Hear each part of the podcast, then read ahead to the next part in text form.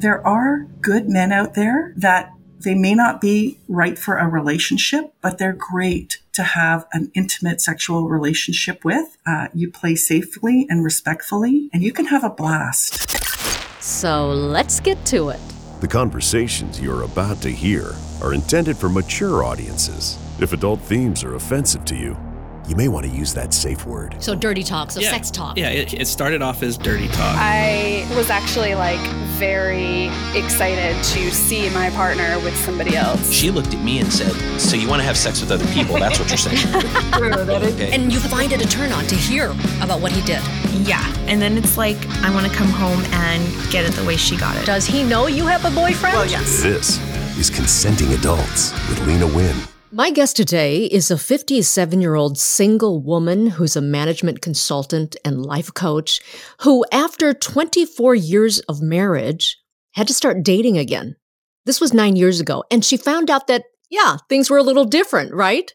Xena, welcome to the show. Everyone I talk to, their stories are different. And I'm always interested in knowing not only how you got here, but kind of like where you fall. I mean, everyone is on the spectrum at some point, and it seems no one's in the same spot. You said it was different. What do you mean? Well, thanks for having me, first of all, Lena, and I appreciate your mission to educate people on the sex positive world. It was different. I mean, I met my ex husband when I was 18. I had had a few sort of uh, fun boyfriends before that, but it was my first serious relationship. We married at 23 and we're married for almost 24 years. Wow. So the world was a very different place uh, by the time I started dating again.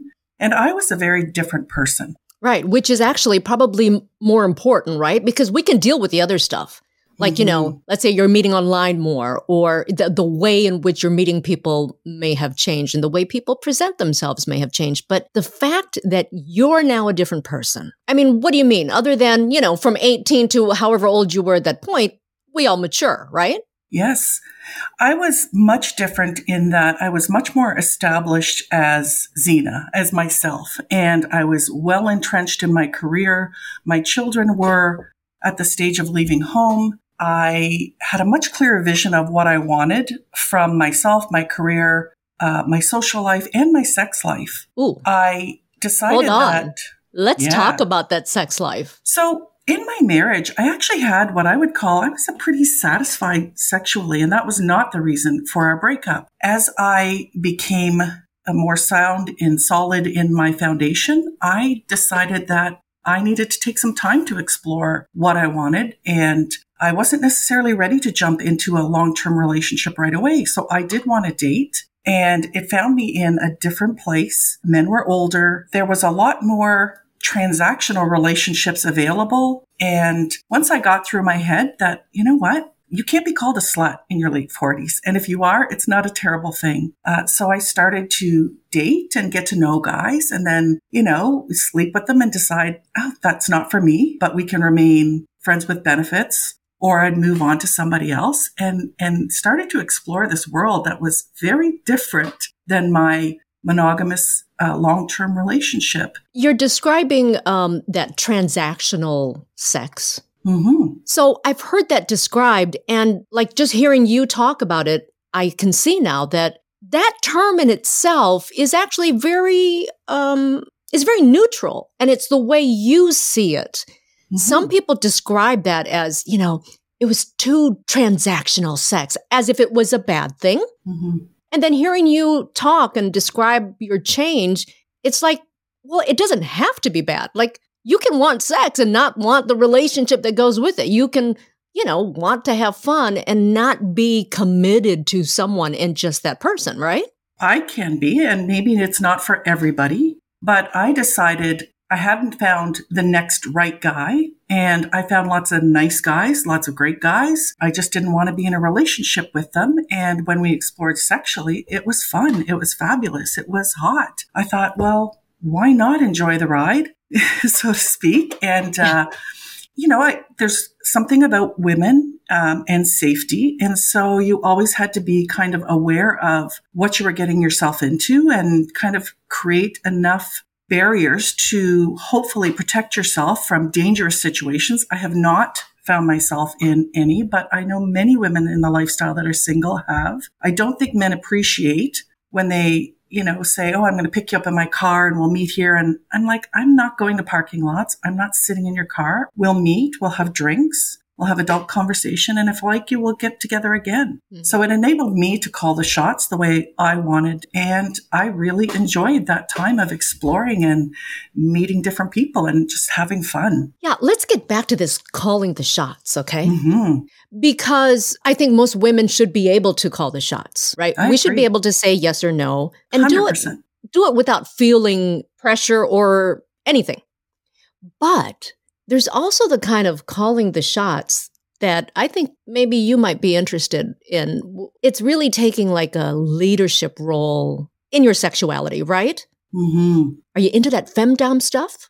Uh, I wouldn't call it femdom. I am by nature, and I always have been in my work life, in my personal life. I tend to take control of situations. Whether they need it or not, I will yeah. jump in and get things sorted out you know, when it came to my sex life, I thought, well, I'm not settling for somebody that doesn't know what I want. I'm going to ask for it.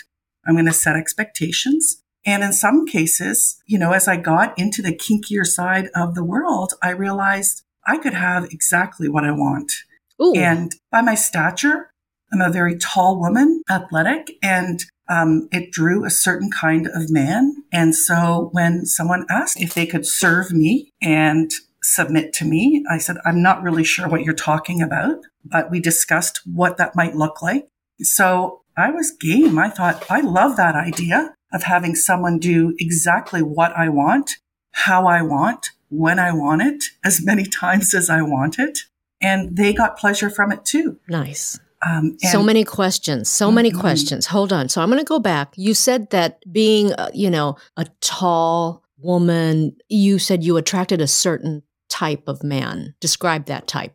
Well, I would say that, you know, I started sort of my broader sexual adventures when I got onto FetLife. And so in describing myself, I did use the word dominant initially and I got flooded by submissive requests. So I kind of buried, buried the lead and uh, spoke more about my preferences, but it did attract a certain kind of guy. And I put my height and, and my sort of personality in there. And so I did How tall get, are you?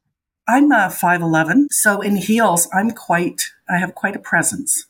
Yeah. I do tend to get a lot of men that are submissive that want me to take control. And so I'm starting to see what I like and what I don't like.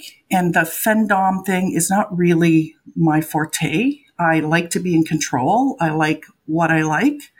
Um, and I have been exploring the cuckolding relationship uh, as a, a preference for me. I am ultimately looking for a long term relationship, but I want something that's deeply connected, deeply intimate, highly sexual, but also compatible in other areas of my life. So you are looking for that committed relationship, but you also want to have sex with other people. I have a voracious appetite. And so, especially as men get older, I think it becomes quite clear it's hard for them to keep up. And mm-hmm. so, why shouldn't I get what I want if they're getting what they need? Right. Mm-hmm. Have you been able to find the right cuck? Like, I imagine that not all cucks are the, I know that not all cucks are the same. No, right? No, they're not someone that I, I met online, been a cuck prior, and kind of introduced me to the concept, the terms. Of course, I'm a I'm a researcher, I'm a learner, and so I did my investigative work and started to explore that and had um, a lot of fantasy talk with this with this gentleman, and uh, we played quite a bit, and then we had a cuckolding experience. He submitted to me. We found a bull we connected, we talked quite a bit, and then we invited the bull over to play. And um, it blew the doors off what I thought was a hot sexual experience. It was the most intense and intimate and uh, arousing experience I'd ever had. Okay. You got to tell me what happened now. Mm-hmm. Well, I talked a lot with this cuck about his limits and boundaries and what he wanted out of the experience. And I had done some exploring, so I knew what I was okay with. So we all got together for dinner and agreed that we would proceed. So I will say the research that I had done was primarily online, of course. It's hard to find other resources and it was very male focused, the male fantasy focus, which my cuck was in that, in that space. The bull, however, was quite experienced and his focus was, and he was quite clear to the cuck, this is all about our, your queen and we are going to make her happy. And mm. so they did. I enjoyed that bull many times in many different ways. And my cuck at the time supported him by following his gentle but direct instructions on what he needed to do to keep me happy and to keep him happy. It was wild. It was no, fabulous. that doesn't fly. That doesn't fly on the show. That doesn't fly on the show. Xena, you got to tell me I what know, happened. I know. Um, So was this then at your place? Like, did was- you have these was- men come over it to was your at place? his at my cuck's place. A slow start, and and um, well, you and your cuck at this point were already in a relationship. Yeah, and it wasn't a, we weren't um, fully dating, but we had been seeing each other for about like six weeks, and we had had sexual, we had a lot of sexual encounters, and and talked a lot about fantasy, and knowing that Okay. his preference uh, for cuckolding, we were leaning that way as I learned more about it. So, uh, so you've already had had sex with your cuck. No, because Oh. I because he was submissive and because of his size, it was something that we had. I shouldn't say no. We had tried, but it really didn't work out well. Oh, So I had made him, being submissive, I had made him use toys and devices to satisfy me. okay. And so that's how he knew what to do and how to please me. But it was clear um, that his size wasn't adequate. And so small penis humiliation was also a thing for him. That I learned was quite fun and powerful. Oh, okay. A lot of women who first get into this find that humiliation thing difficult, right? Because you, you kind of taught not to humiliate people. Mhm. But then when you find out it's something that turns them on, did it come naturally for you? It did. It did. You know, I played a lot of sports. I have brothers. That teasing and humiliation, it wasn't that hard to get to once I knew the things that were okay and in bounds and and you could see his reaction almost immediately. Oh, no. Okay. Give, give me an example. Well, we'd be talking and I would send him a picture of someone that I found. And I said, you know, how's this uh, for a bull? And I said, uh, do you think you could get your mouth around that? Or I would say, you know, I'll definitely have to get a comparison picture with you and him, but we probably won't see you under his shadow. You know, his response would be like, you know, the emoji with the hearts and the eyes and like So that would drove just him crazy. crank it up. Hmm It's not a must have for me. I think there's enough subtlety in a dynamic, even without that direct humiliation. There's enough angst that's created that Right. I don't necessarily need that. But if it's something that puts Well, it it's over for the, the cuck, top, right? absolutely Right. It's, okay. it's for the cuck. Okay. Of course, it inflates the power Well, you, you have, dynamic. yeah, you have to enjoy it too. yeah. Right. Okay. So uh, let's get back to this experience. So you, you're you're you're with your cuck. You've got this bull coming over. This is your first cuck experience Mhm. with the bull, right? Mhm. Start slow. Like, what's actually happening? Like, is your cuck Yeah, just sitting in the corner watching, or what? No, um, you know, started slow. We were sitting on the couch and we were all having drinks, you know, just kissing and getting to know the bull. And, you know, as he's getting hard, I'm telling my cuck what I'm experiencing.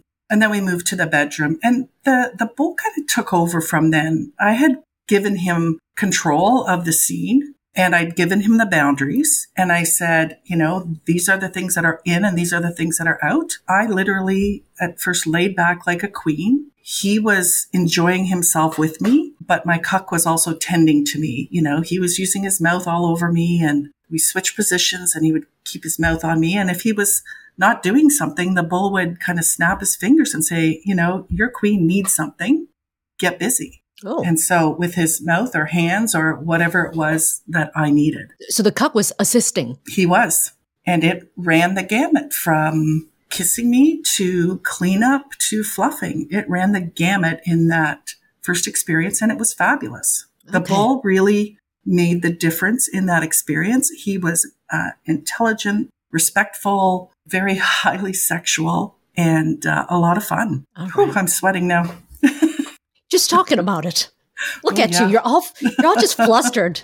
Hmm. um, And so you knew this was the way you wanted to go. I was blown away. And again, we were fairly new in our relationship, but you know, when people say the eye contact and knowing that somebody's willing to do this, I know they're getting pleasure out of it, out of the angst, out of the excitement, but that it's towards my pleasure, that, that compersion, that excitement for me really I find very connecting and very heartfelt and highly sexually charged the scene. So that was my only real experience with a bull, but I realized at that point that this, this kind of relationship was for me. The cuck ended up pursuing a different relationship and has, uh, you know, we're still friends. We still talk. He still wants that relationship. I think he's kind of sorry that he took a different path, but I am still pursuing, but it is hard to find a cuck that is emotionally capable of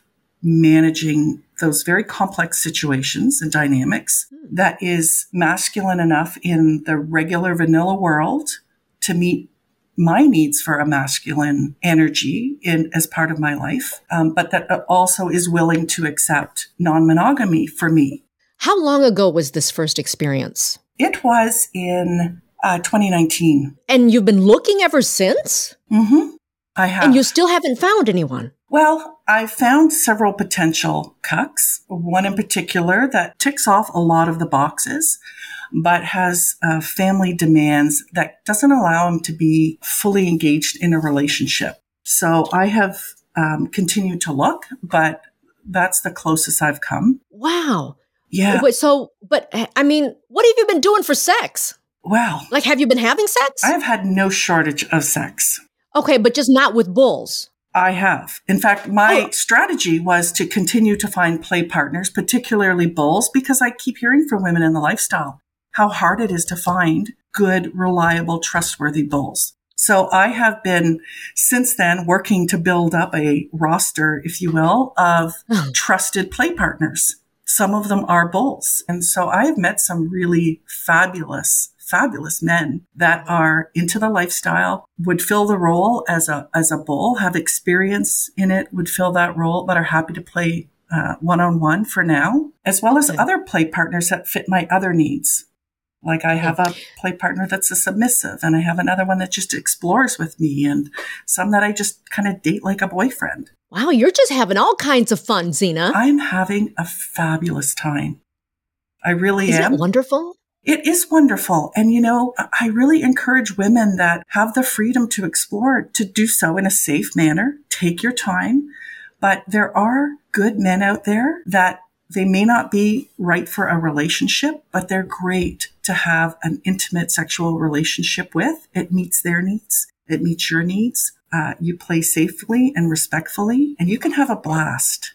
It's unfortunate that society isn't quite caught up to being that open, especially around women uh, being sexually empowered. This is so interesting to me because I get a lot of messages from men who are cucks looking for women who would be into it.